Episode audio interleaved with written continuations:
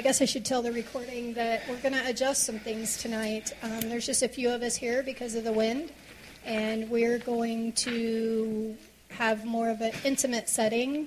I don't know that that's the right word, but that's what we're doing. Cody Adams has brought a wonderful word for us. She's done a lot of research, and she's going to teach us. Actually, she's going to teach us quite a bit, to be honest.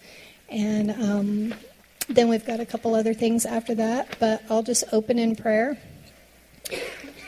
God, I just want to say thank you for the ladies that are here and getting them here safely in the wind and the mess. And protect them on their way home, of course, too. But I just want to thank you for each and every one of them that treasures your heart enough to be here and to come and join us.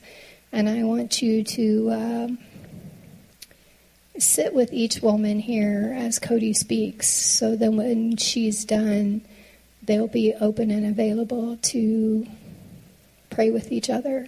And I just want this time to bless their hearts, and so they can bless each other. In Jesus' name, amen. And so at that, Cody, you can teach us, and we'll go from there. Okay. So they asked me to do Martha and Mary, and basically said that I was Mary, which I don't. Typically, I think of myself as, but the more I dug into it, I really do think that maybe I have learned these skills and learned from them.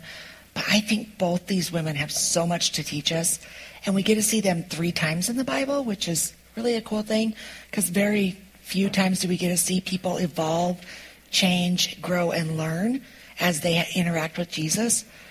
We got to see it with the disciples, but other than them, we usually see people once, and then we kind of move off their stories. And these two we get to see 3 times, which is, it's cool to watch them grow and learn. The first thing I want to do is just kind of throw out some of the ways I study the Bible, because I think that's where we can really start to develop more of that Mary heart in sitting with Jesus and being there and getting in his word and actually paying attention to what's the whole story rather than just a quick verse. So I have just 3 definitions really quick so that you guys know what I mean by them if you don't know these already.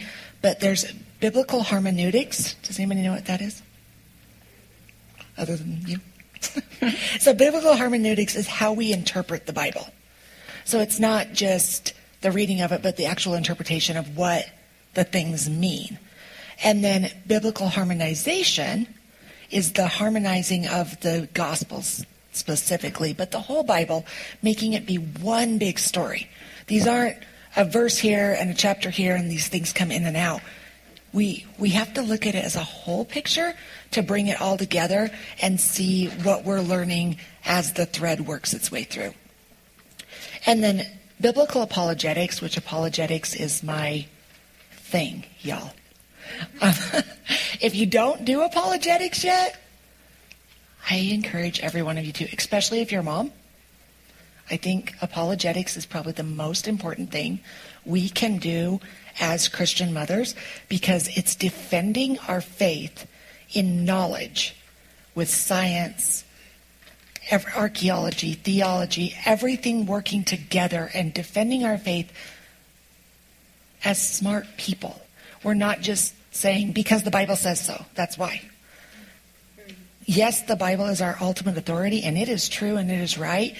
But through apologetics, we can prove it's right, and we can debunk the new age things that say they're made up. If you ever get dug into it, it's so fun. There is not one thing in the Bible they've ever been able to be like, yeah, that never happened. Every archaeological dig they've gone on, they've found these cities, they've found the walls, they've got evidence that every one of these things happened. So it's really cool. And so I love apologetics. So that's how I start looking at my Bible knowledge. Like I said, we get to see Martha and Mary 4 times, or 3 times in Scripture, and they are actually in all 4 Gospels. when we look at that, we look at the ways they are in them and what they're doing in each gospel. And this is where the harmonization comes in. So the gospels are all true and they're all one big story. People will, kind of sometimes will pick them apart and be like, well, this story is only in this one gospel, so maybe it's not as true. Or maybe there's a reason why somebody else didn't put it in. And when the gospels all have a specific reason they were written, and they were written by very different people. Like, they had a different knowledge base, they had a different upbringing, they had all these different things. So when they wrote their account of Jesus, it wasn't specifically like, this happened, and then this happened, and then this happened. It was, this happened, and I want to tell you about it because it's this really cool thing. Like I can say about apologetics, I think it's really neat for us to learn that because we're Christian mothers, and it's a good thing for us to have for our children. But when we look at some of the Gospels, they were writing it for the, you know, either the Hebrews or the Israelites. Then they might have been writing it for the Romans or for, like Luke, a specific person who commissioned him to write it. So there's reasons why they're different things in each gospel. They were also there. Some of them were wrote to show the divinity of Christ. Some were wrote to show his humanity. And so that's why the different stories are recorded, because there's no way they could have recorded everything, and they were recording what really spoke to them for what they were trying to teach. So just because they're not in every story is not in every gospel doesn't mean it's less true. I think the thing with Martha and Mary is we are here to learn from them when to work and when to worship. So we're supposed to do both. We're supposed to work and we're supposed to worship, and God wants us to do both those things, but it's a matter of when is the best time to do it that matters. So my word is abide. I want to abide in Scripture. I want to sit and think about it.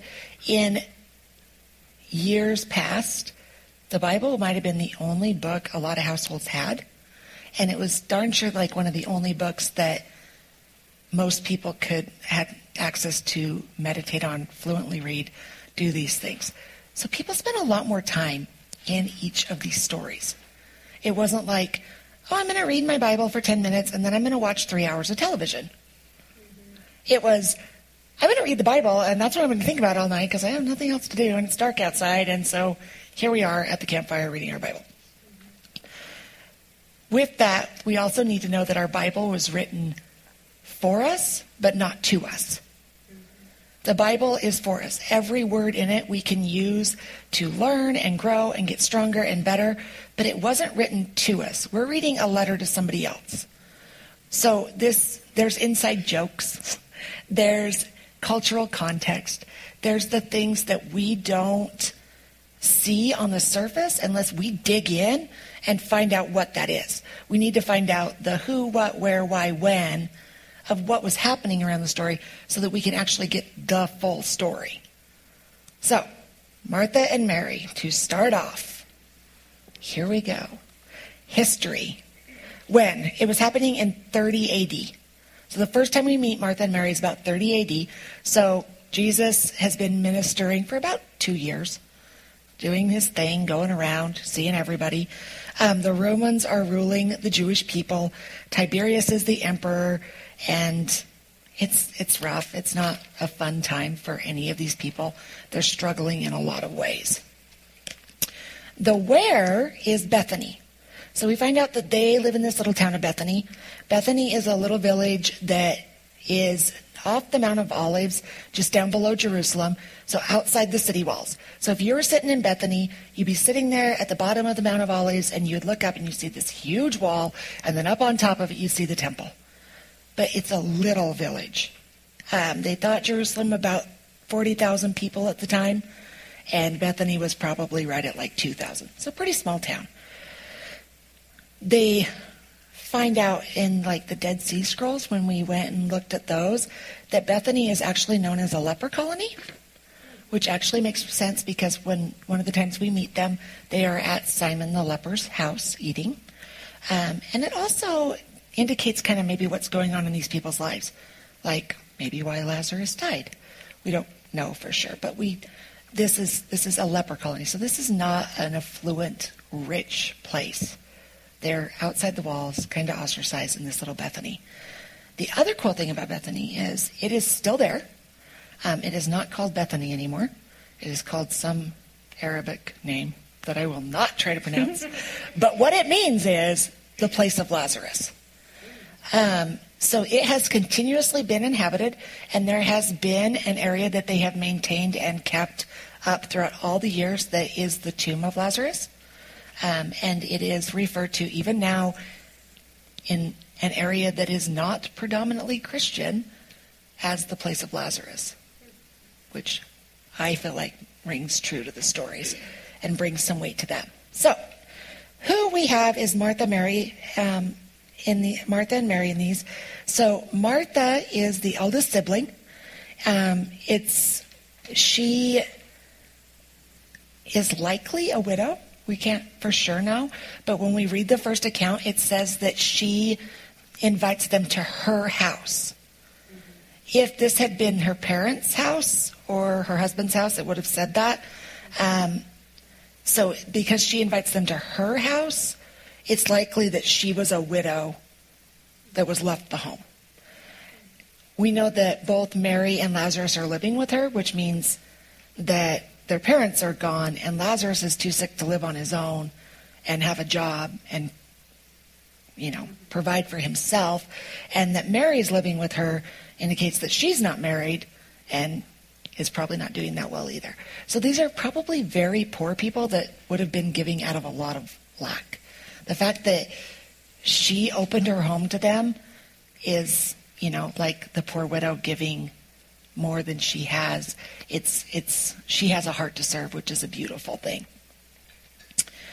And Mary is not married, probably not going to get married. In the Jewish culture, most women are married by the time they're 12 or 13.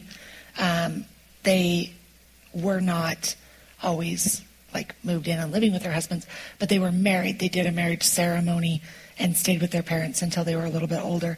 But because she's not married, she's living with her sister, and she probably has a very poor chance of ever getting anywhere in this life. So what was happening leading up to this? If we go one chapter back from the first time we meet Martha and Mary, Jesus fed the 5,000. So he fed the 5,000, huge, cool miracle, gets to do these things, goes up on the mountain, has the transfiguration, beautiful thing. All this happens, comes down. It's recorded that he then meets with a huge crowd. We don't know how big, but a huge crowd. He picks out 72 disciples from that crowd, sends them out to prepare his way as he's going to finish his ministry, getting ready to lead up to the Passion of the Christ. So he sends out the 72. The 72 come back to him. Right before we meet Martha and Mary, the 72 have come back. They have said, "We did beautiful things in your name. We drove out demons. We healed sick. People are ready for your message."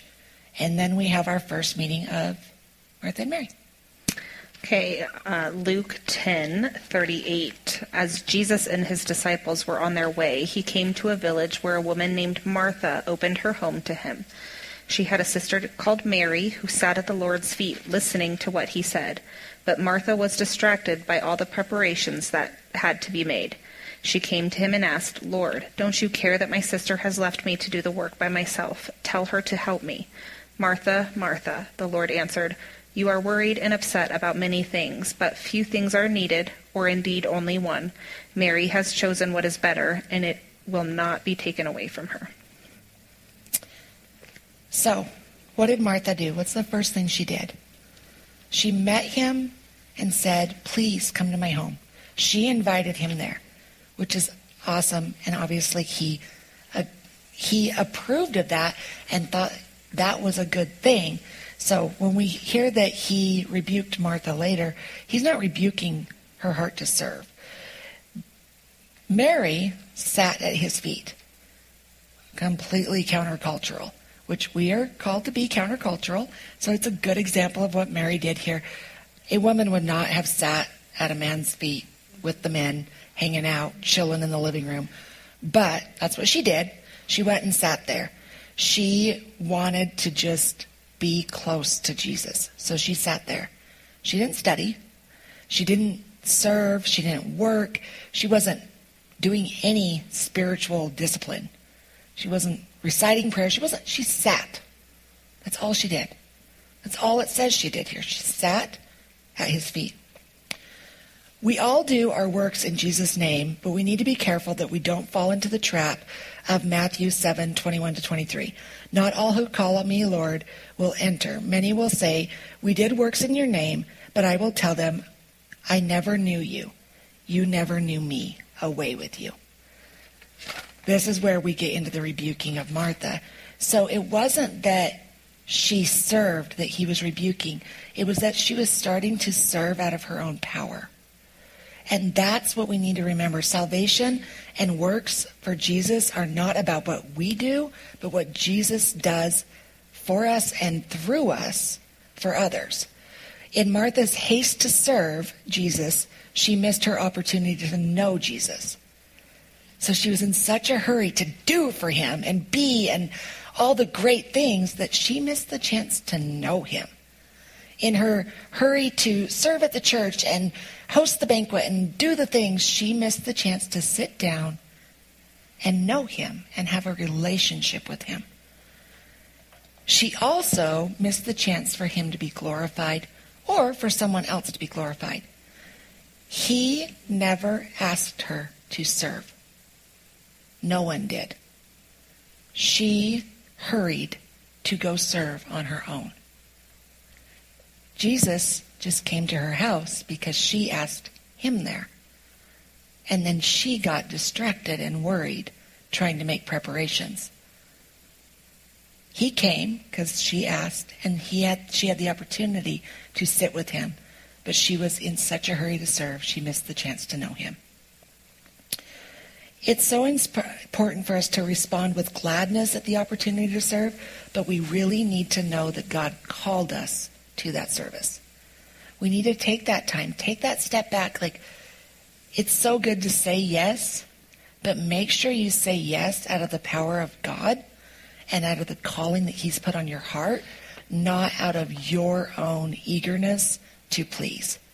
Because God will always provide us with the strength and the provisions and the things we need to meet the service that he's called us to do. But the same is not true if we are trying to serve out of our own strength.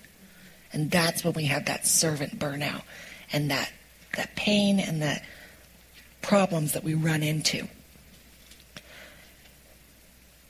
The other thing I want to point out, it's like I said, there were 72 disciples that went out. Not just his 12. The 72 came. So there was at least 72 plus his 12 plus him. There's like 86 people, or I don't know. I mean, there's like a lot of people with him. And he could have had a lot more than that.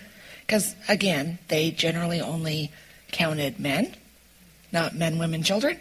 And we know that Jesus traveled with some women around too. So what Martha was trying to do was not possible. She wasn't going to do it. Even if Mary had jumped up and helped her and been busting her butt in the kitchen, trying to make the sandwiches and soup, they weren't going to feed all these people. They were a poor family, serving out of lack and on short notice, and it wasn't going to happen. It wasn't like the only reason Martha didn't get this done is because Mary was sitting at the Lord's feet. This was an insurmountable task that she took upon herself, and there was no way to do it. So what does Martha do then? Lord, don't you care? Who said that? Who's had that moment when you're like, I am trying so hard and I'm doing all these things for you and you don't even see me and you don't care and nobody else sees me and nobody else cares. And it's that feeling of loneliness, feeling left out. We have been just abandoned. That's what she's feeling here. She's not, I mean, she's mad, but she's not, she feels hurt. She feels alone, and she feels like Jesus is sitting there right there, and she knows he can fix it. But what she wants him to do is get her sister up to help her. But what he tells her is, no, just calm down. In Exodus 18, 17 to 18, it says, "What you are doing is not good.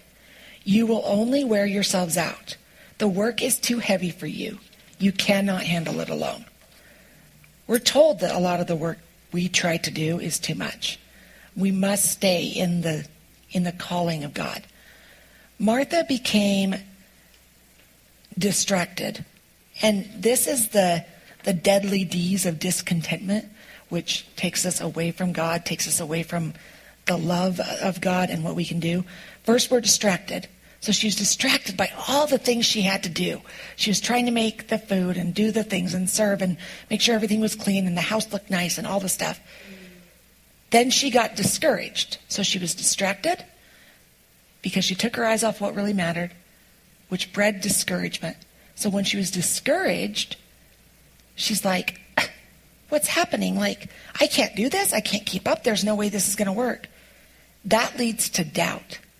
So when you go from distracted to discouraged to doubt, then you say, "God, don't you see me? Don't you care? Are you even good? Do you even care that I'm here?"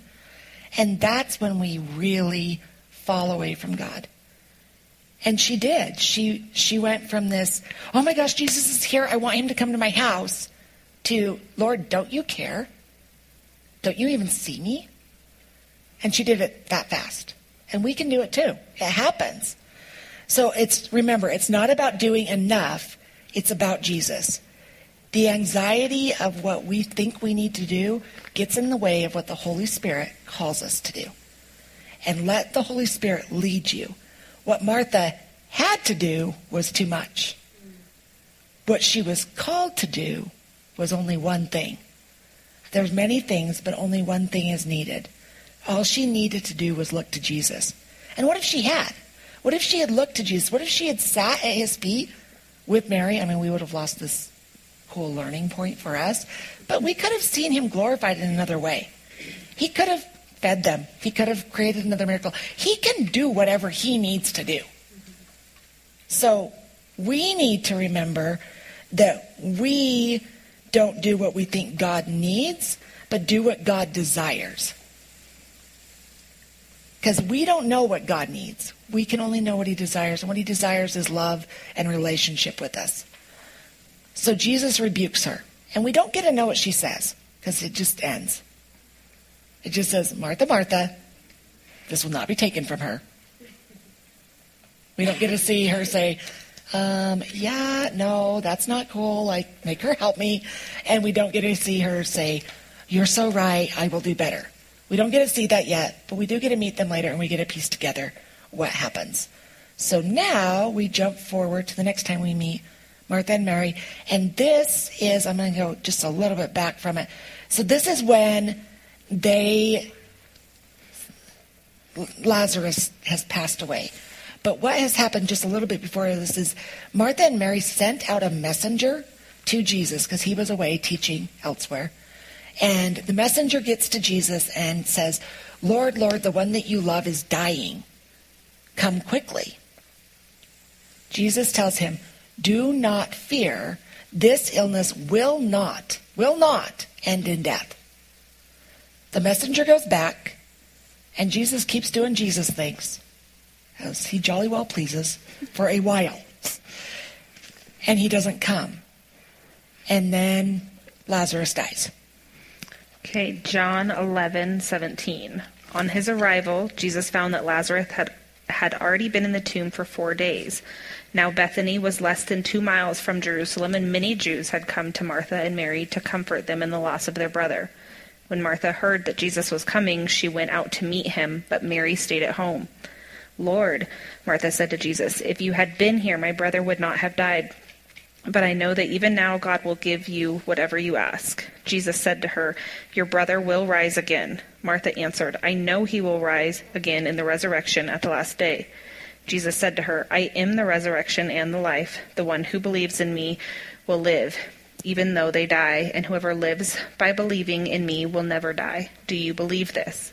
"Yes, Lord," she replied. "I believe that you are the Messiah, the Son of God, who is to come into the world." After she had said this, she went back and called her sister Mary aside. "The teacher is here," she said, "and is asking for you." When Mary heard this, she got up quickly and went to him. Now Jesus had not yet entered the village, but was still at the place where Martha had met him. When the Jews who had been with Mary in the house, comforting her, noticed how quickly she got up and went out, they followed her, supposing she was going to the tomb to mourn there. When Mary reached the place where Jesus was and saw him, she fell at his feet and said, "Lord, if you had been here, my brother would not have died." When Jesus saw her weeping, the Jews who had come along with her were also weeping. He was deeply moved in spirit and troubled. "Where have you laid him?" he asked. "Come and see, Lord," they replied. Jesus wept. Then the Jews said, "See how he loved him." But some of them said, "Could not he who opened the eyes of the blind man have kept this man from dying?" Jesus, once more deeply moved, came to the tomb. It was a cave with a stone laid across the entrance. "Take away the stone," he said. "But Lord," said Martha, the sister of the dead man, by this time there is a bad odor, for he has been there for 4 days. Then Jesus said, "Did I not tell you that if you believe, you will see the glory of God?" So they took away the stone. Then Jesus looked up and said, "Father, I thank you that you have heard me. I knew that you always hear me, but I said this for the benefit of the people standing here, and they may believe that you sent me." When he had said this, Jesus called in a loud voice, "Lazarus, come out." The dead man came out, his hands and feet wrapped with strips of linen and cloth around his face. Jesus said to them, "Take off the grave clothes and let him go." So something that really stood out for me for this is where they would have been leading up to this. They sent that messenger out. That messenger came back and said, "This illness will not end in death." And it did. Their brother's dead. The man that they believed and knew to be the Messiah, their hope, everything they ever wanted, promised them that this would not end in death. And it did. That would have hurt. That would have been crushing. Because where's your hope then? Like, do you start to doubt Jesus? Do you start to doubt all your beliefs? How do you cope with that? Me, I think I've been like Mary in the house, curled up in a ball, crying and not coming out. I mean, I would have been. That would have been devastating to me. And it would have been very hard to hold on to that faith. We get to see what Martha learned from her rebuke earlier, because she ran out to meet him. Even though her brother was not alive, even though this looked dark, and even though her hope and her faith had been shaken to the core, she ran out to meet him. Martha's servant heart called her to her master. So she ran out there. She runs out there and she says, "I know that if you had been here, he would not have died."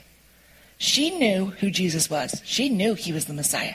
She knew that he had immense power, that he could have healed her brother. She knew the next thing. He says that, she says, "I know he will come back at the resurrection at the end of the days."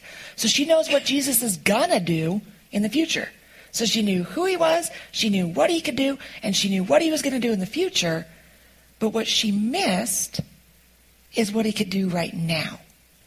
And Jesus takes this chance to give, the good news. Like the thing we spread through the world today. He is the resurrection and the life. And all those that believe in him will never die. That's the good news. And he gives it to Martha because she had faith in the middle of this storm, in the middle of this fearful, hopeless situation. But then he cares enough to call Mary out of her fear and out of her pain. He doesn't just go, "Well, she didn't come out and meet me, so I guess she don't believe anymore, so I guess she out." No, he got in the pit with her. He called her out. He said, "Come out here. Go get her. Bring her to me." And She comes out, and as soon as she heard that he called, she went quickly. I like that she went quickly. She heard his call, and she came to him. And she does the same thing. Lord, if you'd just been here, I know my brother wouldn't have died. Same thing. She fell at his feet. She worshiped him. She knew who he was. She knew the power he had. She knew what he would do in the future. But she doesn't see the power that he has for her today. Both of them missed that. They missed the fact that I know Jesus is strong, and I know he's there, and I know he's doing beautiful, amazing things in so many people's lives. But will he do it for me? Does he care about me? Does he have power over my struggle? And he does. And he shows it to him. But he knew what was going to happen here. He knew that this was not going to end in death. And he still took the time to weep with them. Because he loved them. And he felt for them. And he wanted them to know that he knew this was causing pain, but that the glory of God needed to be seen. So, again, backstory on this. Jewish culture, 3 days before the spirit left the body. It hovered around closely for 3 days, and then it would leave and go away. So the fact that Lazarus had been in the tomb for 4 days is a big deal. He was not just dead. He was good and cold and dead. Only he was probably really hot and stinky because it's the desert. There was probably nastiness. In the King James Version, Martha doesn't pragmatically say, oh, there's a strong odor. She says, Lord, don't let it be so. He stinketh.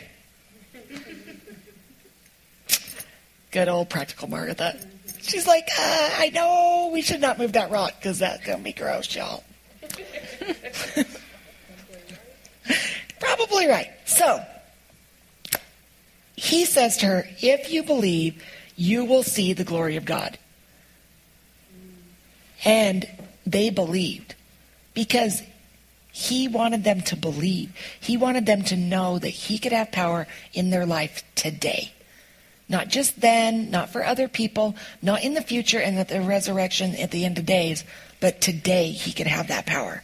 So from this one, we learn that both these women still truly love Jesus. They, in spite of a massive storm, a painful thing, and having their faith rocked to the core, went to him, came back to him, and he rewarded it with love, with weeping with them, caring for them, healing them, and raising Lazarus from the dead. Now, our last meeting of these women. Okay, Luke 7:36. When one of the Pharisees invited Jesus to have dinner with him, he went to the Pharisee's house and reclined at the table. A woman in that town who lived a sinful life learned that Jesus was eating at the Pharisee's house. So she came there with an alabaster jar of perfume, and she stood behind him at his feet weeping. She began to wet his feet with her tears. Then she wiped them with her hair, kissed them, and poured perfume on them. When the Pharisee who had invited him saw this, he said to himself, if this man were a prophet, he would know who is touching him and what kind of woman she is, that she is a sinner. Jesus answered him, Simon, I have something to tell you. Tell me, teacher, he said. 2 people owed money to a certain moneylender. One owed him 500 denarii and the other 50. Neither of them had the money to pay him back, so he forgave the debts of both. Now which of them will love him more? Simon replied, I suppose the one who had the bigger debt forgiven. You have judged correctly, Jesus said. Then he turned to the woman and said to Simon, do you see this woman? I came into your house. You did not give me any water for my feet, but she wet my feet with her tears and wiped them with her hair. You did not give me a kiss, but this woman, from the time I entered, has not stopped kissing my feet. You did not put oil on my head, but she had poured perfume on my feet. Therefore I tell you, her many sins have been forgiven, as her great love has shown, but whoever has been forgiven little loves little. Then Jesus said to her, your sins are forgiven. The other guests began to say amongst themselves, who is this? Who else forgives sins? Jesus said to the woman, your faith has saved you. Go in peace. So this is the next time we meet them. And this is where that harmonization comes in. So this particular scenario or is actually in all four Gospels. So a little bit different in each Gospel. You get a little bit more knowledge from each one. And this we learn Simon is a leper in one, and then he's a Pharisee in another. So he was probably living there because he was in the leper colony. But he was a Pharisee, and he wanted to question Jesus and do those things. We know it's Mary, and we learn here that she has a bad reputation. She's lived a sinful life. Probably, again, out of lack, she was probably driven to prostitution in her life. It may have been that she just had a bad reputation because she was from a poor family and unmarried, because that is also just horribly disgraceful in that time. But it's implied that she was a prostitute. And this is where we finally get to see Mary serve. She went from worship to service here. And Martha, in two of the other Gospels, it says Martha was serving at this banquet. So Martha's there. She's serving. She's still got her service heart. She's doing what she's called to do this time rather than what she thinks she needs to do. Mary's sitting on the outside, and she bursts through, and she hurries to Jesus. She has this overwhelming urge to serve him. And what she is doing in this anointing is, it's so beautiful, but it's also such a messy thing. So she bursts in, she breaks an alabaster jar of nard. So nard was the most expensive perfume they had. It was worth about 300 denarii, which would be 300 days of work. So it's like $30,000 jar of perfume. And this is a woman giving out of lack. She doesn't have much. She breaks the bottle. She doesn't just take a few drops. She breaks the bottle and puts it all on Jesus. She pours it on him, lets it flow down. It flows down all the way over him, covers his feet, is dripping from his feet, and she gets on her hands and knees and sits on the floor at his feet, lets her hair down, weeps, and wipes his feet with her hair and tears. It's messy, but the cultural significance of what's happening here is so big. First off, even a Hebrew slave could not be ordered to wash somebody's feet. This is why it's such a big deal when Jesus washes the disciples' feet at the Last Supper. Washing someone's feet was the lowest, most degrading service you could perform in that time. Nothing could be worse to do for you. Nothing could be harder to do. So by her getting on her hands and knees and washing his feet, she was submitting herself completely to him. By taking down her hair, taking down your hair in those days would be the same as getting naked.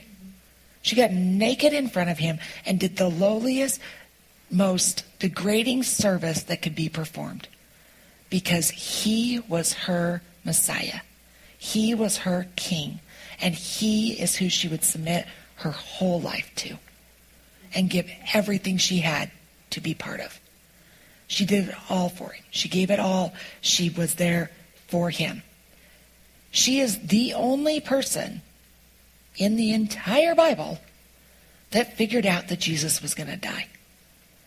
He told his disciples, point blank, multiple times, that the Son of Man must suffer many things. He must be risen up and die for your sins. He told them this. He gave them the exact words. And they didn't believe it. And they didn't see it. Because they had all these other things going on. They were doing their spiritual disciplines or planning their other plans or doing these other things. They all missed what he was going to do. But she sat at his feet, was quiet, listened to him, and actually heard what Jesus had to teach her. She actually saw it, and she anointed him before he died. She was the only one that had it figured out. She's the only one that saw it, and she did a beautiful thing for him. The next verses down is the Pharisees saying, if he only knew who this was, he wouldn't let her touch him. Obviously, Jesus always would do these things. What's really ironic to me is this man's a leper. He's eating at his house. He was so proud of himself that even as a leper, he missed that he had been forgiven and made clean enough to be included in a dinner with Jesus, but he couldn't see that somebody else could be cared for and loved, which is a sad thing for that man. Then Judas Iscariot says, "Why the waste? Why the waste? This is a lot of money, and we could have done things with this." And that's where we get to see that different heart. We see Mary, who had this heart for Jesus and this heart to do what he wanted and what was coming. And then we saw where that blinder can come on because of a sin like love of money or power that Judas had. And this is the moment when Judas decided to betray Jesus. So Mary submitted to him fully, called him Lord and King, and sat at his feet. And Judas left him because of the same act of worship. So it's important to think about how we worship and what we're worshiping and what that really means for us, and that we are doing it to serve God. So these two both have so much good about them. We're all Marthas and we're all Marys, and we all have times when it's in and out. What we really learn the most is that Martha was hospitable. She had this beautiful heart to serve. She went to God with her complaints. She didn't go find somebody else to complain about her sister. She went to Jesus and said, "Hey, what's wrong here?" Which is a good thing. Then she took the rebuke he gave her. She changed. Her faith grew, and she became a beautiful servant for God. Mary's good is she chose worship over work. She waited on Jesus to call her, gave willingly all she had, believed and accepted his grace and forgiveness, and fully submitted to his will for her life. That's it. That's what I've learned from these two. I know. Did you learn something from that? Oh my gosh. I told you were going to learn something tonight. Thank you, Cody. Martha and Mary live out in our real lives, right? Like Cody said, we all have a little bit of these depending on the day. And we asked Lauren to come speak a little bit about her testimony of that. I personally have watched Lauren be both a number of times. And it's always, I always learn something from her when she does both. So, Lauren? Okay. Well, I feel like I know a lot of you, so I'm not going to give massive details because I feel like a lot of you know it. But short story is I was that girl who, I don't know if you ever saw the movie or read the book. I don't know how she does it. It was written about me. Because I was the mom who had a full-time career, was a lobbyist in D.C., was married, sat as a PTO officer, sat on the school board, ran the youth athletics, coached volleyball, coached soccer, sat on the fair board, was on the livestock. Literally, if you named it, I did it. I said yes. I didn't sleep. I never stopped. Overwhelmed. Yeah, it was overwhelming. And in the moment, I really thought I was doing it. Made me happy. I thought it was going to give me something. I had, as a young professional, this goal to be somebody. And I thought doing all these things were going to connect me to the right people, and it was going to get me to the right places. And I learned very quickly it didn't, because I was doing it all out of very selfish ambition. And I couldn't figure out why I knew everybody. I know so many people. but none of them are my friends. And so I was so lonely, so incredibly lonely. And my mom would always say to me, how are you lonely, Lauren? Like, how on earth are you lonely? You know so many people. And I was like, no, I know them. Like, I know Shelby, but, like, she's not my friend. Well, Shelby is, but you know what I mean? Like, but you know what I mean? Like, I know a million people, but I didn't yet. None of them were my friends, and none of them were fulfilling the need. And it was because I was seeking them in such a lack of God. And so several years ago, I actually quit my job out of a pure obedient moment. I love to tell this part of it because I think it's funny. And as moms, most people will get this. I literally pulled out of the school parking lot and heard "Let It Go" from Frozen. And I was like, I mean, we heard the song a lot because I had two little girls at the time who watched Frozen every moment of every day. But I knew it meant something more. And I don't often audibly hear God's voice, but I got a little bit further down the road on the way to work, and I audibly heard him say, "Let go of what defines you." And I was like, you're silly. And so I quit PTO because it was easy. And I heard audibly again, that's not it. And you know it. And so I actually quit quite a few of the little things that I thought, oh, I'm just going to take this one little thing off my plate. And it wasn't it. What it was my job. It was that I wanted very much, my goal was to be a congresswoman. I was very much on that path. I had the people in my life. I had been placed in the Republican Party to follow in somebody's footsteps. And I very much wanted that. And I thought, I can't quit my job, because if I quit my job, like who's going to elect a stay-at-home mom? So I did it. Not in that moment. Like, I don't want to say I literally like walked in and told my boss, like, I quit, because that's not how it happened. I very much had to kind of play itself out, but I ended up leaving the workforce. And it scared me. It scared my husband, because on paper, we could not pay our bills. And I will say I have never once in my 35 years been late on a pavement, because God is crazy when that happens. You know, he actually does provide. So in that, right, I suddenly had all this time in the world, but no real desire to do any of this stuff anymore, because God had told me, like, this isn't what you're supposed to do. So I left quite a few of the positions that I had been doing. Not all of them. I do still coach volleyball, and I do still sit on the fair board and school board and stuff like that. But what I did is I spent a lot of time sitting with God, asking him, what now? Like, you've taken me out of this, right? And seemingly taken away my goal. And where am I going? So now you got to tell me where I'm going, because otherwise I'm going to be really mad, right? Like, I'm going to start questioning my relationship with you. So I started to dig in. I started to literally, I would get up at 5:00 every morning, and I would sit sometimes in the dark, and just force myself to press into him and ask him, where am I going? Where are you sending me?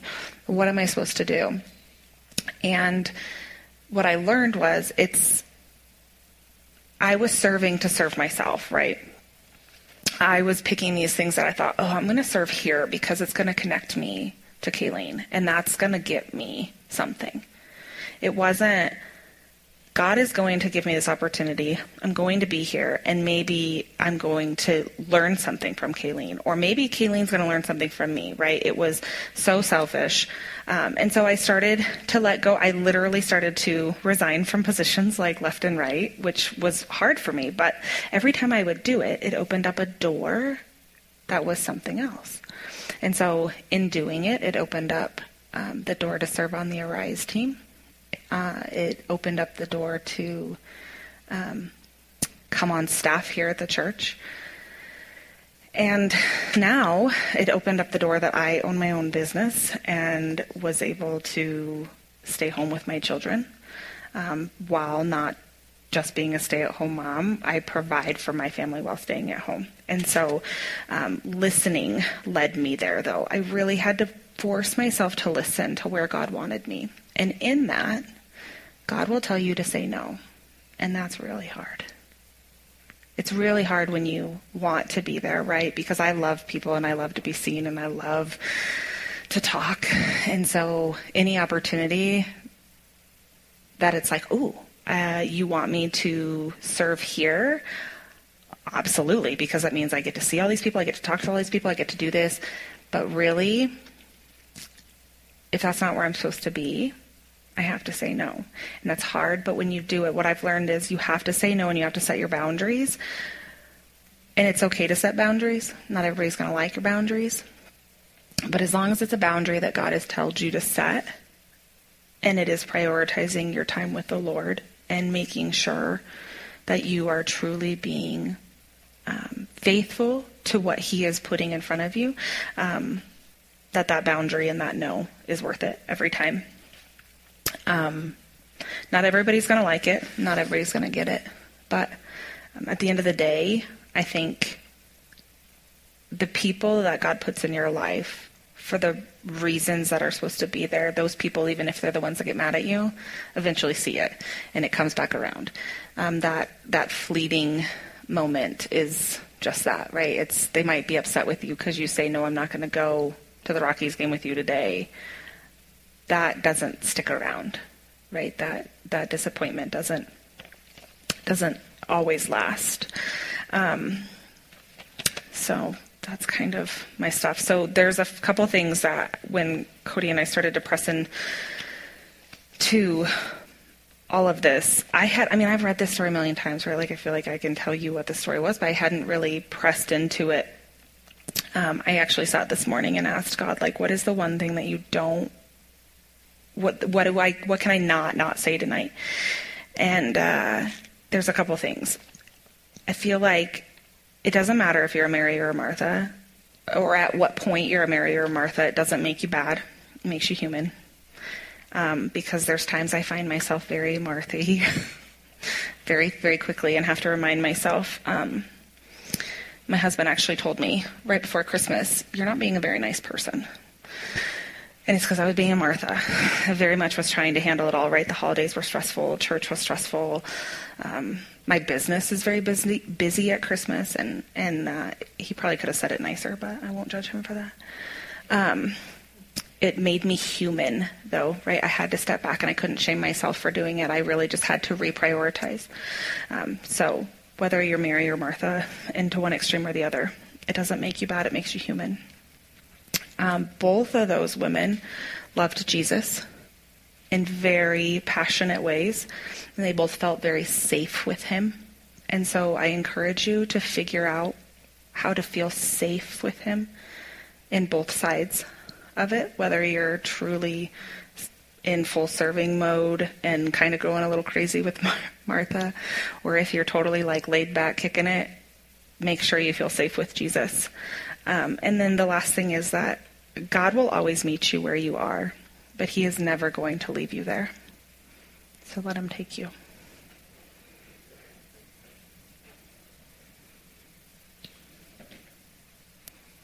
I love you. Just so you know. I think what we're going to do is...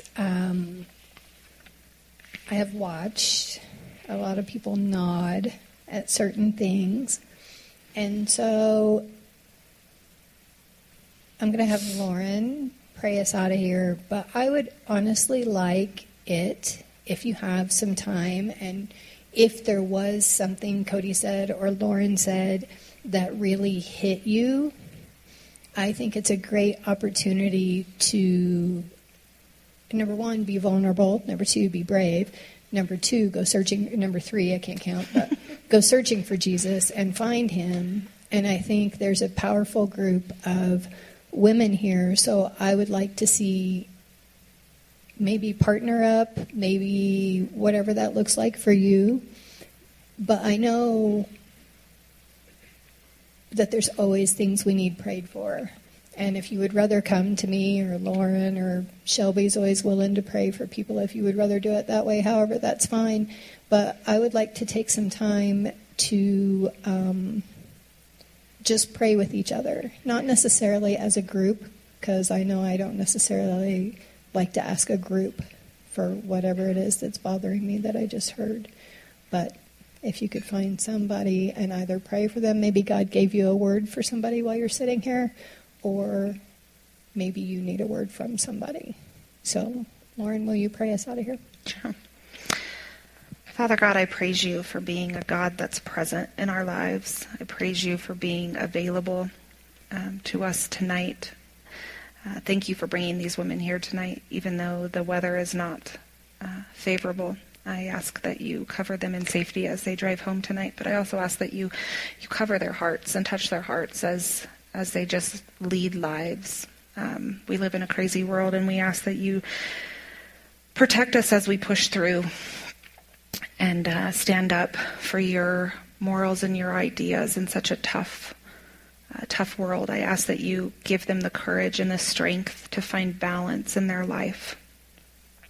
And as they reach out to those around them and influence those around them, I ask that you show them where you want them to go and what steps that you ultimately have for them to lead the most abundant life. I praise you for such abounding love at this church and in this community.